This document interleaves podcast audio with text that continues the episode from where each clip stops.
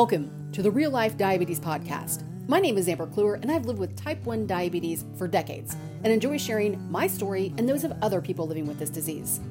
Before we dive into this episode, I have a few quick announcements. Number one, the Diabetes Daily Grind is a nonprofit, charitable organization. Funds raised help keep the website, podcast, and advocacy efforts afloat. It's easy. Just purchase a copy of Doing Diabetes Differently or click the donate link on my website. Number two, stay engaged on all things social media, sign up for the e-newsletter, and subscribe to my newly updated YouTube channel where this episode will soon be live. Enough rambling, let's get started.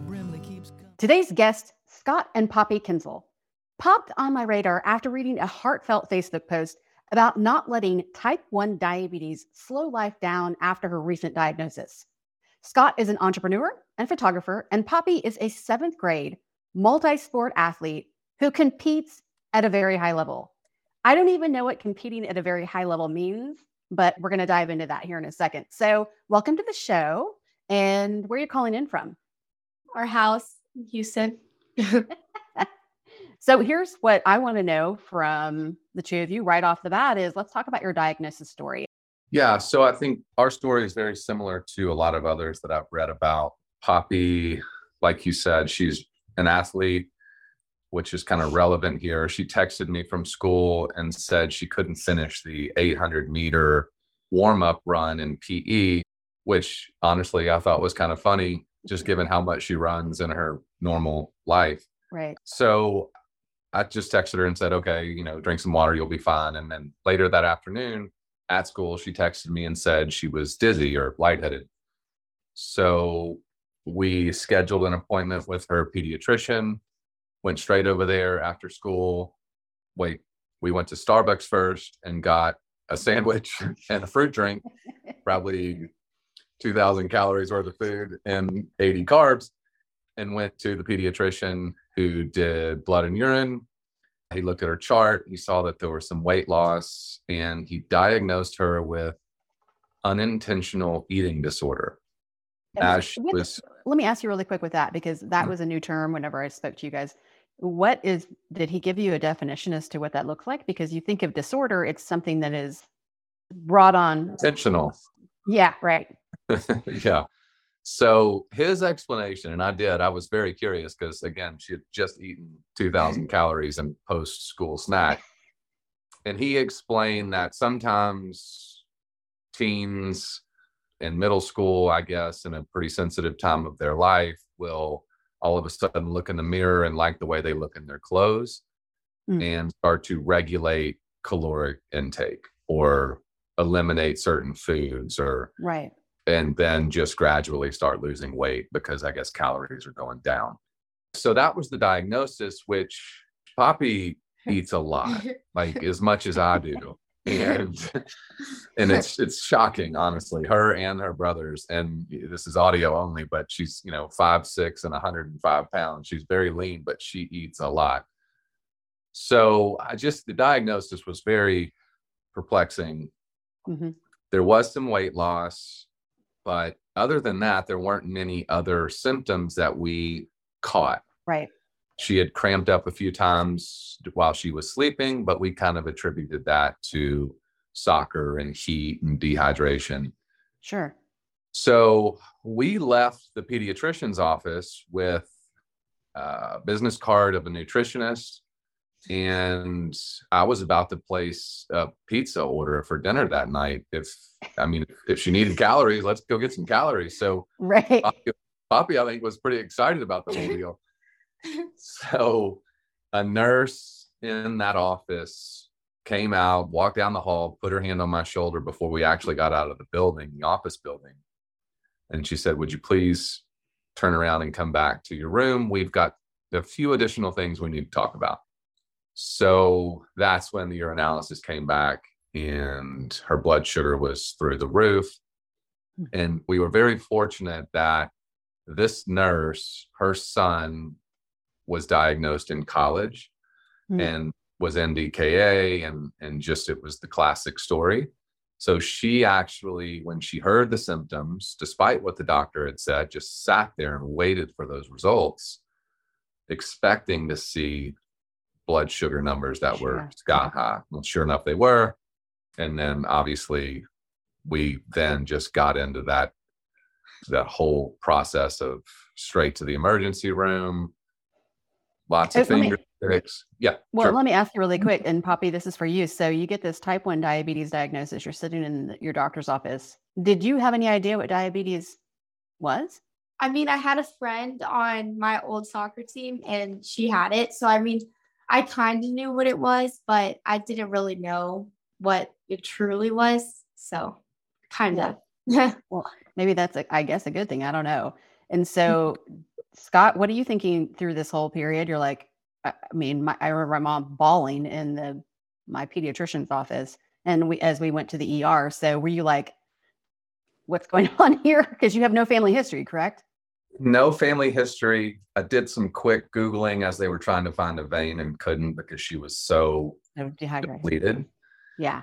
So I had a little time to do some work and text some doctor friends. But you know, in that moment, more than any moment in my life, I realized my daughter is looking for me, looking at my reaction. Right. And she is going to react to this like I react to this. Right. So I just had a considerable period of time while we were in the fire of trying to get needles in, trying to get rehydrated, trying to get insulin in her body. And I just had to be a rock, even though inside I was complete mush to her. I had to be a rock. And so I think I did okay for 70% of our time in the hospital, but you know, we got little information throughout the night of, well, you have, you know, cause it's like, is this type 1 or type 2 or? Yeah. And so you just slowly start to get, oh, this is type 1. And then you start to get, well, that means you're going to be insulin dependent for the rest of your life. And kind of, okay, that's not something I was expecting to hear. And then you kind of start to move through those various phases of getting these big chunks of information that are like, whoa, okay, got to process that and somehow boil it down to terms that a teenager can understand and relate to and, you know, grasp. So, yeah, so that we were in the hospital for 5 days, 6 days. Mm-hmm. And I'd say, which is rare. I mean, that's like I know you don't want to be in the hospital, but getting that much time gave you more time to really grasp what's going on. Yeah, it did. And there was a lot of her nurses had type 1. So that was very, very helpful. Just talking about get on a Dexcom or get on a pump. I mean, they were just really kind of pushing forward. I think we showed some initial competency or desire to learn and move quickly. And so they were feeding us that information, which was very helpful. And then a large part of the stay was getting Poppy to order food, bolus for food, and see what the reaction was. Yeah. So start learning the math and learning what carb ratios are and correction factors. And so she can start to conceptually understand what life is now. Oh, and what food does to your blood sugar. I mean, that's like the biggest learning curve, and it's a continuous one. I mean, we're all carb guessing at times. Who did the first shot? Poppy, did you pick up the needle and do it yourself? Yes, I did. Where did you give it? Did you give it in your thigh, your arm? Where'd we give it? I think I gave it in my stomach. I was going to say stomach. I think I gave it in my stomach. You're brave, because I've only given like a handful of shots in my stomach in 40 years. Like I always freaked me out. Like I'm like, oh my gosh, my stomach. Oh, I can't do it. Thighs were my go-to as a kid. In Poppy's defense, she doesn't have a lot of areas to really grab onto. Especially when she was in the hospital. I mean, she was so lean. It was just bone. So it's kind of the only place that had a little cushion. Oh my gosh, that's funny. I have plenty of cushion. I didn't at that point because I was so skinny, but I've got plenty of room now. And so, you know, the whole misdiagnosis, and I think one of the things, Scott, which I really liked about your story, and we'll get into what you want to say to parents, but that you realized the misdiagnosis, you approached it, I want to say, in a very respectful manner, because I think I would have freaked out in that scenario. But good on you for that. Poppy, good on you for taking the first shot and all of the things, because that's a big leap of faith. But I want to talk about, so we talked about your hospital time. What's your current daily regimen? Do you use an insulin pump, a CGM? I use an insulin pump. Yeah. Do you want to say what kind? Because it does make a difference. It's okay if you don't. I use the Omnipod 5. Omnipod 5s, which means you're on the Dexcom G6. Yes. And it's not a fair question for you because you haven't had tons of, let's talk about this. My God. And the reason why you're here is you were diagnosed in March of this year, 2023. So you're new to the game. This is not like you've been doing this for a decade. Yeah. Omnipod 5. So you got the best of the best on that with like just transitioning into what life is going to be like. So let's talk about that. Your daily regimen and being younger, have you taken full reins of life with type 1 diabetes, or do your parents help out? They help out. Yeah. And Scott, how do you not be a helicopter hovering over a parent with that? You know, it's a combo approach. So obviously in the first few months, I really had to get involved because she was still in school. Yeah. And it was critical to just get through the school year. So that was wild. That was a really wild few months. PE was right before lunch, and I didn't really understand the impact of exercise on insulin. And I mean, it was a complete nightmare. There was multiple times where Poppy and I were in some bathroom in her public school, like changing pods, things are beeping, and I'm taking selfies, and she's like, "Stop it!" But it was just like, let's get through this and get to summer so we can take a breath and start to kind of figure this out. So she quickly moved to a lower carbohydrate diet.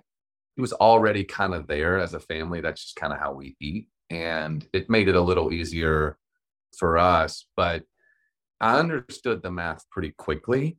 Like, I did a lot of research. I had a lot of really wonderful people in my community who have type 1 teens.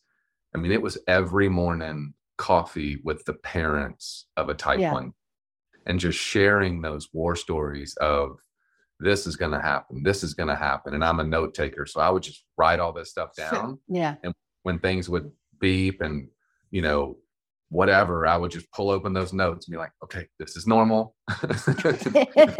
Don't freak out. And so I now still currently have this running note on my phone that's probably 3 pages long of little real world things that I've shared with parents of newly diagnosed teens. There's so many, as I'm sure you know, you can't write them all down. You just have to live them. So Poppy and I just had to get the 10,000 hours, and we're not at 10,000 hours yet, but we're really further along than maybe we should be. And so going back to your question, does she manage it? So finishing up the school year, no. Last year, this year, she's been in school this week. We're back to school.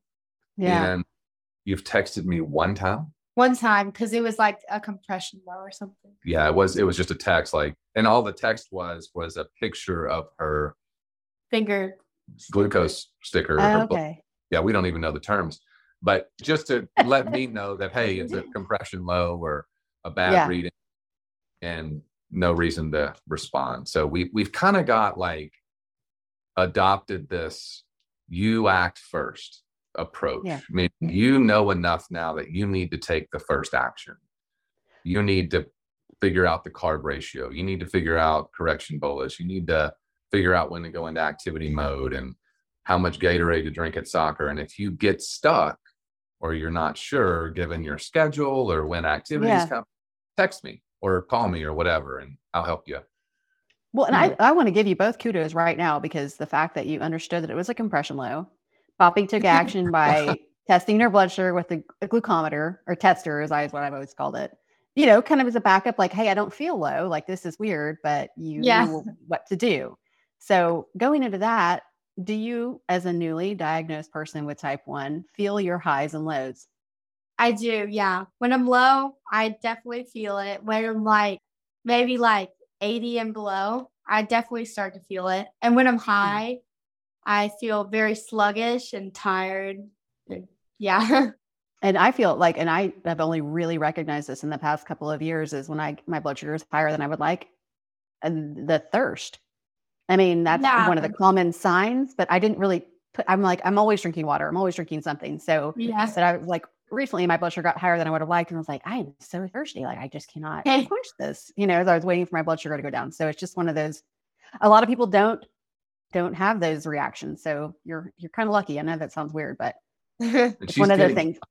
She's getting much better. She went to a summer camp called Camp Sweeney, which is a type 1 camp. And it's an amazing place. And we had to, when we were in the hospital, they told me that she could go to her old summer camp. Mm-hmm. I then called my friend over there at that camp. I won't name the name, but he said it's just too soon. We'd love for her to get full experience with her type 1 before she comes to summer camp. So we had to scramble to get into Sweeney. And I am so glad we did, because that, just the timing of it was perfect, but it just boosted her awareness of going low, and also just seeing other kids manage their diabetes and manage their devices. And I mean, it was, I wish I could have just been a fly on the wall to see the whole thing, because when we picked her up, I mean, it was just tears, like literally every person there was crying. And I was like, what happened? And she was like, no, we're all just really sad we're leaving. So I think that camp, and that was 18 days. Yeah. Oh, that's a long time. Yeah. So just the knowledge she got from that camp was just like a fast forward button. I mean, it changed the learning curve. So our challenge at this point is activity, insulin, and meals. Like, when you have activity near meals, it's very, very difficult. And especially within an hour and a half soccer practice right before dinner at 8:00 at night, it's tricky. No. Yeah. There's so many things. And just like you talking about PE being before lunch, like when I was a kid, and that was decades ago, I would have to eat a graham cracker before I went into PE. Like, that was kind of the protocol. Just, and you know, I didn't have a blood tester, I don't think, it's in elementary school. I don't remember, but I mean, like, that is so tricky. And so that was like a preventative thing, because we didn't know my blood sugar at the time. So PE, lunch, then after school, you're doing all kinds of soccer, track. What all are you doing right now? Soccer. And then I'm going to do school volleyball. Starts Monday. Yes. Volleyball.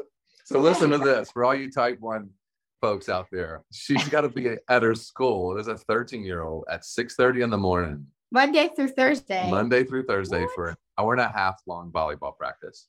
Right before school starts. Right, and then I have to go right into my first class. And then she'll go to soccer, also 6:30 to 8, but p.m. So 6:30 a.m. to 8 a.m. volleyball, 6:30 p.m. to 8 p.m. soccer. So that'll be fun. A lot. Yeah. That's going to be an interesting, and with your age, things are going to start changing, and hormones play a vicious, they're rough. They are rough, but you've already got a good handle on things, and you've got the right devices and the tools and everything that you need. So you'll figure it out, I'm sure. Is there anything that you found, Poppy, that is like blows your mind when it comes to eating? Or, because a lot of people complain about pizza. I don't have a problem with pizza, but I'm gluten. I don't know. So are you having any food problems? I don't think so. I mean, I think we manage it pretty well, but pizza, I mean, I've had it, but it's just harder because with all the stuff in it, there's a lot. Yeah, the fat, and then the tomato sauce, and the hit. Okay, have you been shocked, either one of you, by anything that you eat that's, let's just say, healthy? And I'll say, there's one in particular that blew my mind when I figured out. Is there something that you found that had carbs that you were shocked by? Well, there's been 2 instances where she has decided to eat low carb, which was a hamburger patty and like a salad. Mm-hmm. And so we didn't do really much insulin, maybe none, honestly. Yeah, none. And she, like, out at once on that trip, we ate a hamburger, went to bed, and overnight she went to like 250 from 120.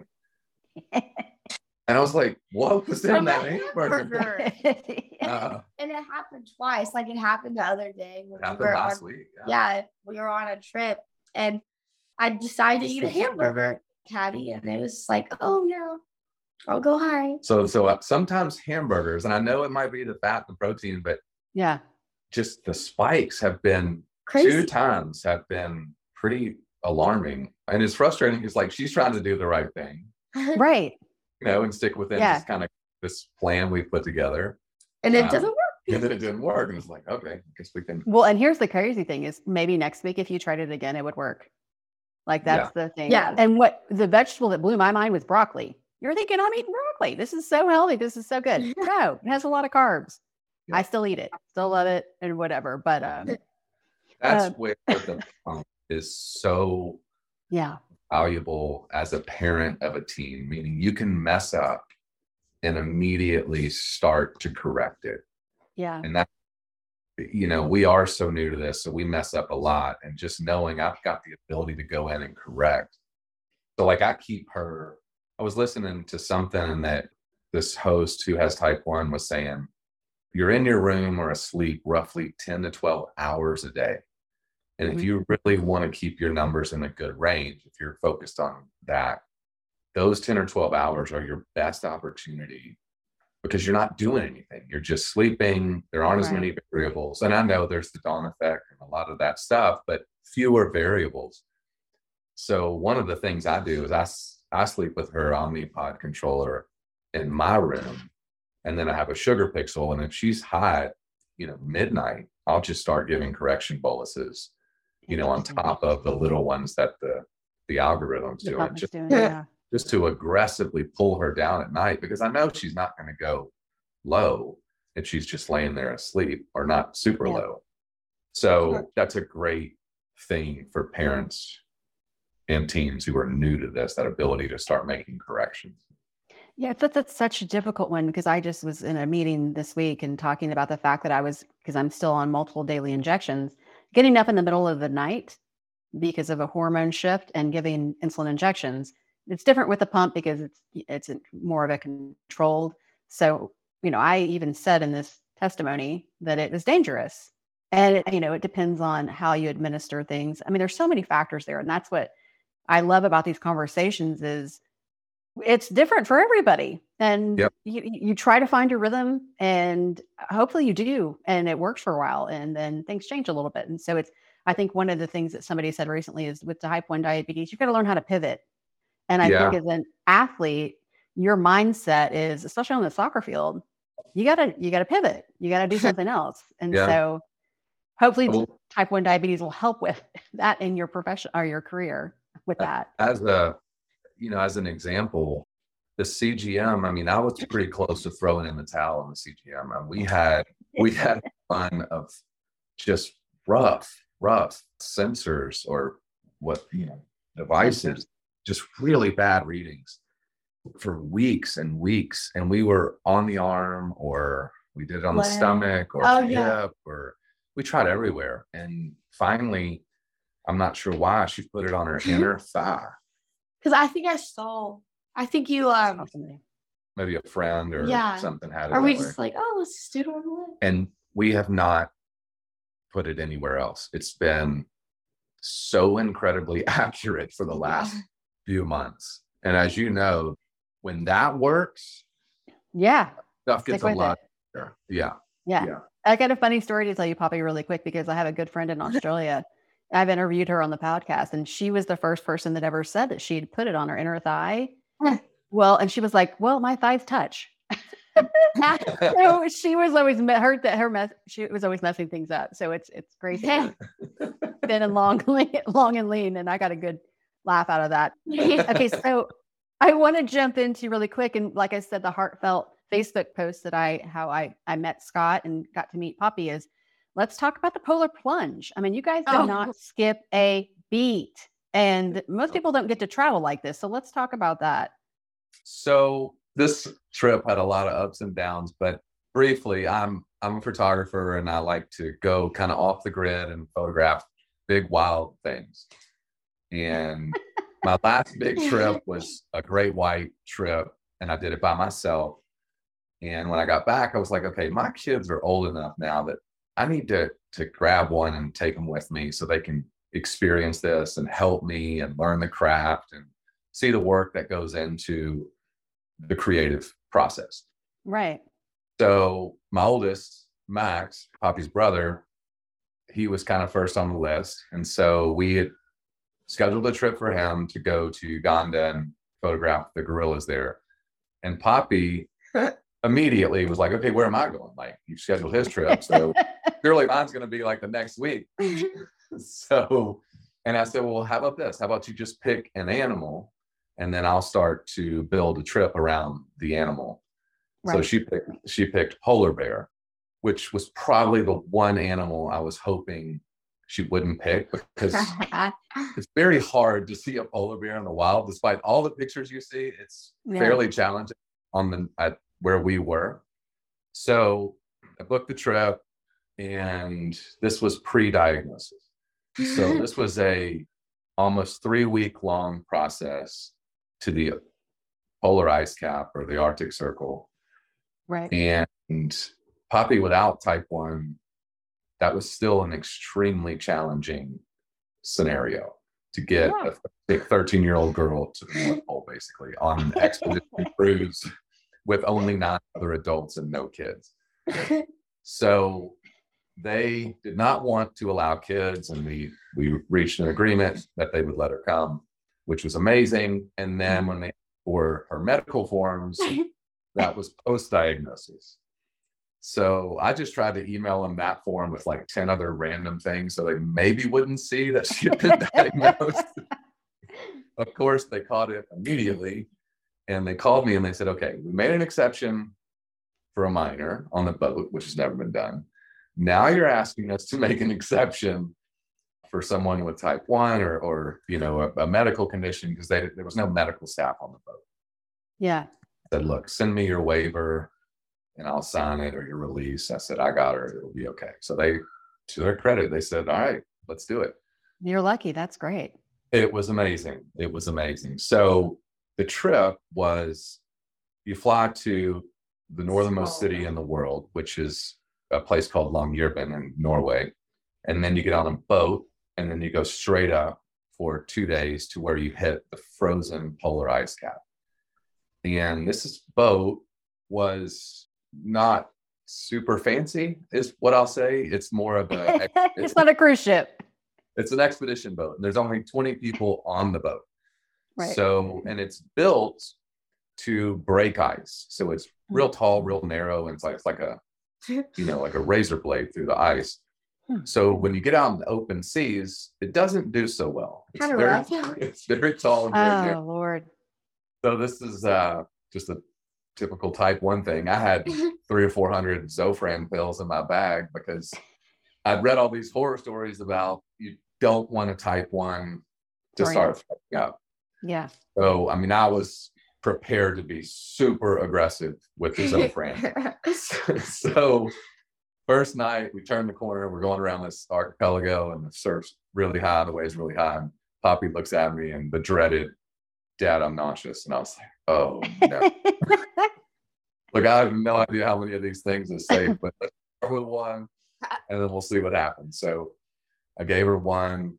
I think he went sound asleep. Oh, yeah, I fell asleep. And then, but I wasn't feeling very well. No, it was, I did not sleep that night, but I was just watching her like, don't throw up. So she was fine. She made it through that night. But then literally everybody on the boat got seasick because it was really, really rough. And so I became like the boat pharmacist. Like I would get these knocks on the door, like, hey, you have any more of that Zofran? Like, yes, I do. A lifetime supply. So that kind of created a lot of good chemistry with everybody on the boat. So we went all the way around this archipelago. It's called Svalbard, and went out on these zodiacs, and we're in ice drifts and hiked on glaciers and stood on icebergs and went after walrus. And it was just an absolutely wild trip. Did diabetes rear its ugly head at any point? Maybe a few times. Yeah. diabetes does what diabetes does. It did what diabetes does. It just became cumbersome at times, you know, when you're trying to get in a boat and go see a bear and your alarm's going off and you don't have the right low snacks. And, you know, it just did what it does. It just tries to throw a monkey wrench in everything you're doing. But my doctor, my endo, or Poppy's endo, told me, like, look, because I was nervous about pulling it off. And he said, look, you can do it. You're not going to do it and keep the range that you keep in Houston. Oh, yeah. So expand your range, have a little grace, and allow for that. Don't freak out if she's running hot for a little while or she has a couple of lows because whatever. And so with that framework, it became much more manageable, you know, because the chef was from Finland. He barely spoke English, and, you know, he was putting stuff in front of us that I still don't know what it was or what was in it. Carb guessing at its best. It's like, I have no idea. We kind of just said, okay, let's start with 30 carbs. I mean, I think that's a good starting point. So, and it's one of those things, let me say too, really quick, when you're talking about the beeping and stuff, you know, I can't imagine being on some type of safari or anything like that where you want to be quiet. I mean, you couldn't, I mean, you'd be blowing, I mean, it's a lot. So yeah, she can tell you the story about when her Omnipod decided to get angry. So this was like one of the last hikes on the boat, and we went on it, and like my pod just started beeping, and we were like, oh God. I just started hearing it. I was like, oh no. So we're hiking on a glacier in the middle of nowhere. There's not a sound. You cannot hear a thing other than this mechanical or electronic beep. Like, that's all you could hear. And then so like I told you, and you were like, oh yeah. But you just like, I was like, oh yeah, it's just gonna keep beeping. And he was like, okay. And then he looks at me and he goes, just take it off. Okay. She looked at me like I was crazy. She was like, you want me to take my pod off right on the middle of this glacier? And I said, let's do it and stomp on it. It quit beeping. And then put it in the water bottle. And then put it in our water bottle so that we don't litter on the glacier and, you know, artists. And it was one of those moments where I was like, okay, Poppy, why were we able to do that? And do you understand, you know, the mechanics behind you not needing a pod right now? Because I'm hyped, you know?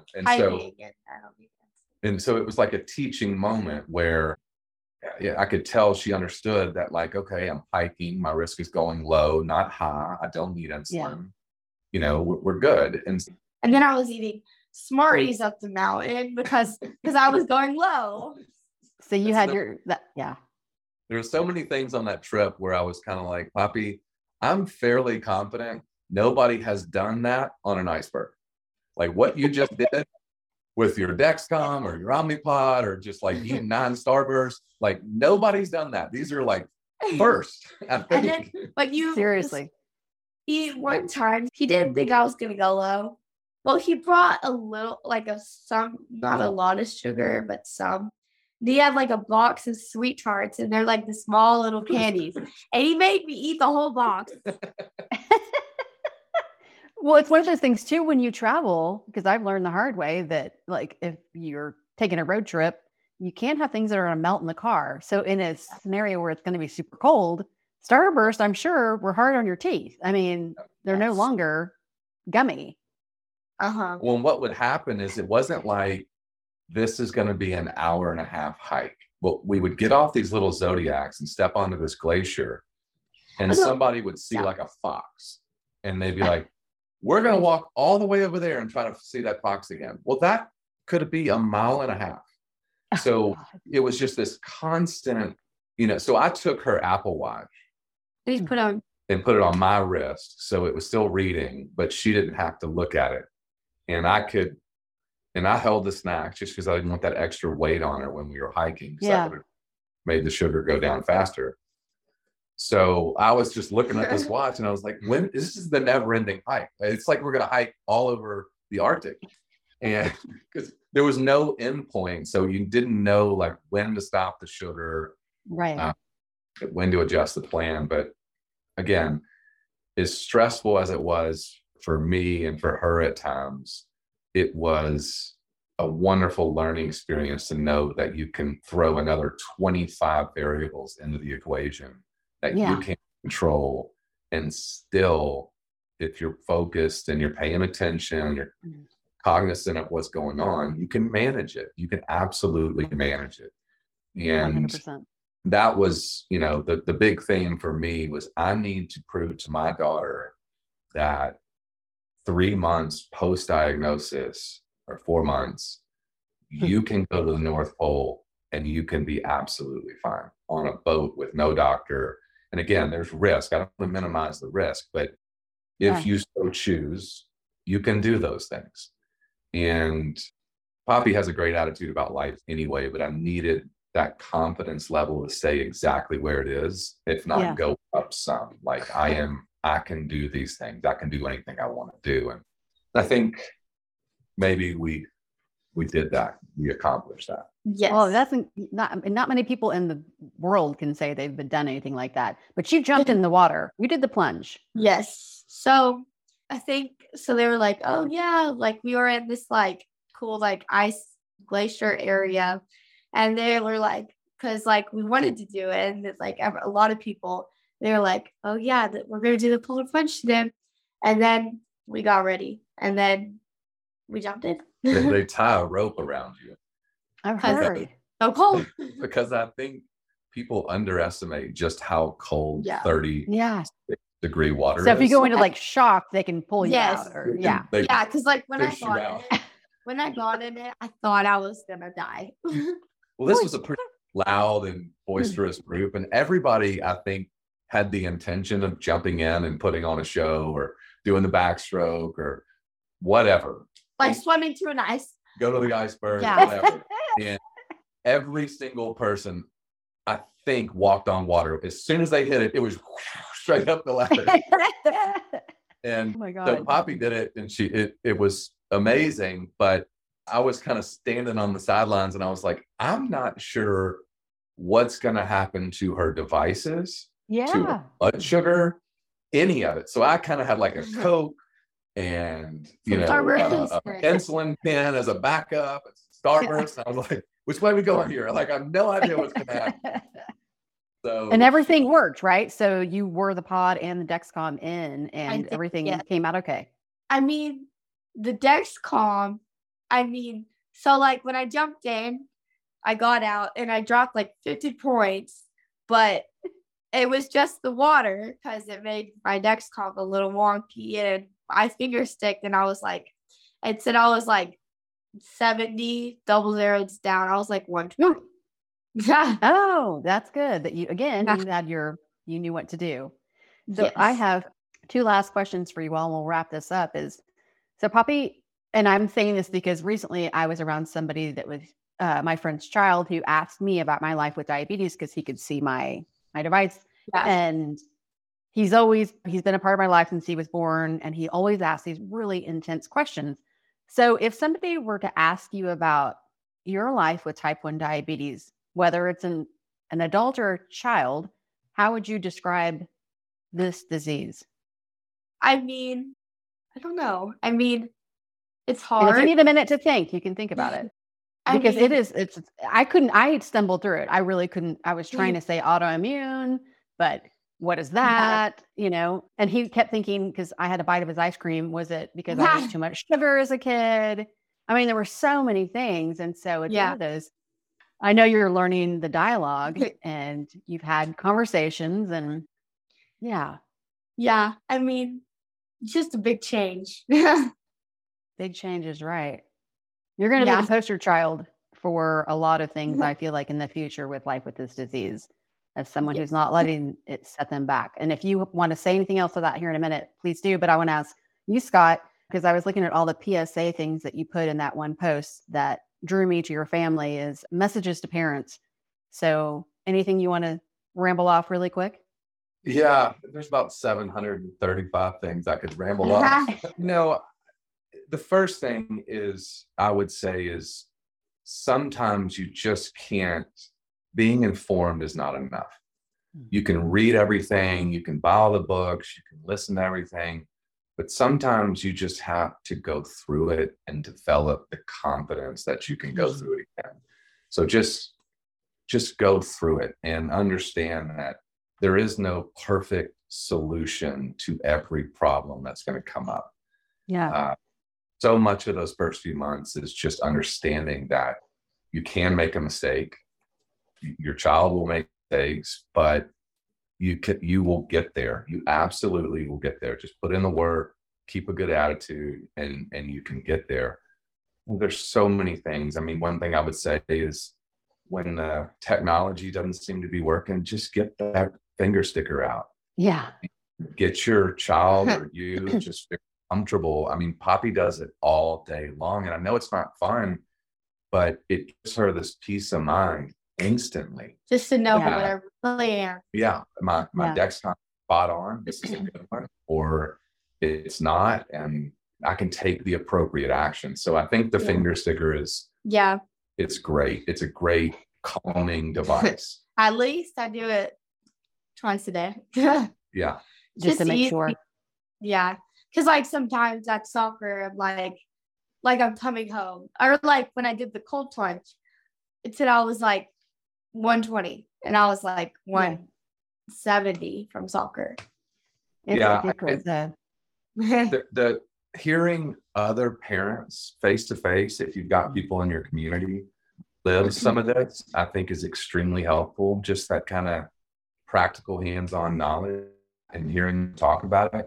And this was the most important piece of advice I got. And I know every family scenario is different, every couple's different, but this was a piece of advice that was very impactful for my family and our situation. I am a type A kind of a person. My wife is complete opposite of me, which is why we love each other so much and get along so well. When this happened, when Poppy got this diagnosis, you feel this obligation, both of you, to become experts overnight because it's your child's health, and what else should you be doing other than becoming an expert in type 1 quickly? So we both tried to do that, and we both tried to make decisions that were best for her. But in my professional life, I deal with crisis all day and conflict resolution and all that stuff. Mm-hmm. So it suited my kind of skill set and personality. For her, it didn't fit. Just making those quick, sometimes misinformed decisions based on a very limited amount of knowledge.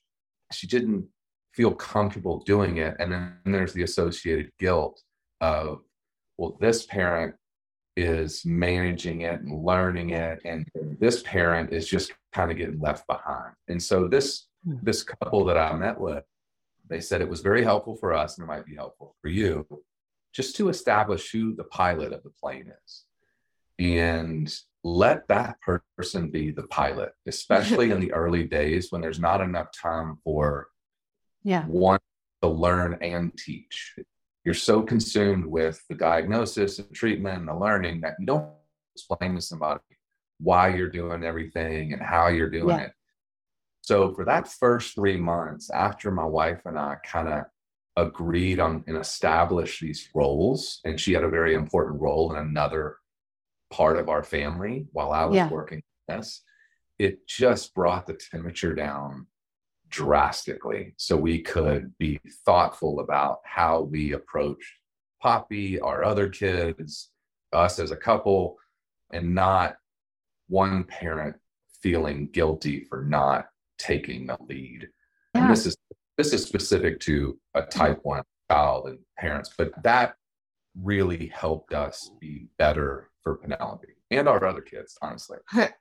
Well, I appreciate that statement. And I'm going to say one last thing, because when I was, again, in the article, it says one of the things that you wrote was trust your gut when dealing with medical professionals like you. They are human and therefore fallible. And I think that is a very important statement. Diabetes or not, you want to trust your medical team, but you also know your body, you know your family, you know everything else. And so keep knocking on the doors if you don't feel like you got what you needed. The detail behind that is, this might be something you include in the podcast or not, but we were discharged after a lot of conversation about Poppy's lifestyle, activity level, and all that diet and all that stuff. we were discharged with a rough estimate of about 25 units of insulin a day for her, both Lantus and whatever the other one is. We Novolog. Novolog, right. So, and I was like, okay, let's go. And Poppy was going low all day. Every night. Every single day. Like, you would just hear beep, beep, beep. And it was like. So I was kind of like, and then it's very hard day three when your daughter's life and health are on the line to just start proactively changing the treatment plan that you just learned about 12 hours ago. Yeah. It's terrifying. It is absolutely terrifying. But there is enough information and knowledge out there that you can get more comfortable. It's still scary. But you get more comfortable making these slight modifications to improve the results and prevent the lows and stuff. So that's not for everybody. That, for those people who are hands-on and digging in and doing a lot of research and understanding pretty well, pretty fast. I think that's a true statement because I think these big hospitals, it's very hard to customize a treatment plan. They're doing protocol. It's protocol. Yeah. They have to do what is asked of them. And I love that you're saying this because that's one of the main goals of why I have the podcast and the website is you have to figure out what's going to be your best treatment for your body. And you help guide the conversation with your medical team who are doing the best that they can with the information that they've been given. Yeah. And devices, insulin therapy, everything is changing so drastically and quickly, they can't keep up.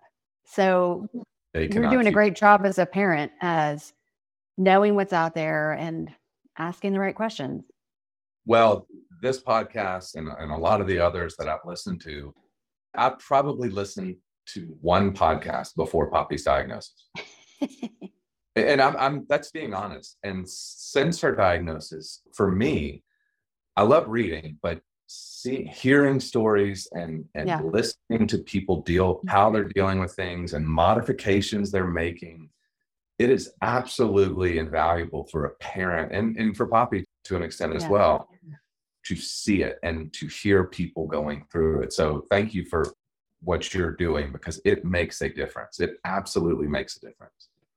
Well, thank you both for being on the show. And this is one I think a lot of people will really understand, especially the parents that are listening to the podcast. And this is great. And I want to say, I'll end with this, is this is one of the few, I think maybe two others over almost 10 years where I've done a parent and a child or you know, their child with diabetes. So I will definitely, well, and I look forward to, should the podcast keep going and all as well, interviewing you guys again, maybe in 5 or so years, or as Poppy gets older in different stages of your life. Yeah. You know, because diabetes changes and so does parenting. So, you know, I listened to your last podcast and maybe the next time you interview us, Poppy will be the second ninja warrior with type 1. I wouldn't put it past her. I love it. As I wrap up, I want to remind you that I'm here for my diet peeps and the medical community. So feel free to contact me at diabetesdailygrind.com. Your continued support and love help keep the episodes coming. Cheers to the highs and lows, everyone. Yes, I'm alive. One minor inconvenience, a little thing called diabetes is a daily grind, and the daily grind, and it grinds and grinds. You got to walk.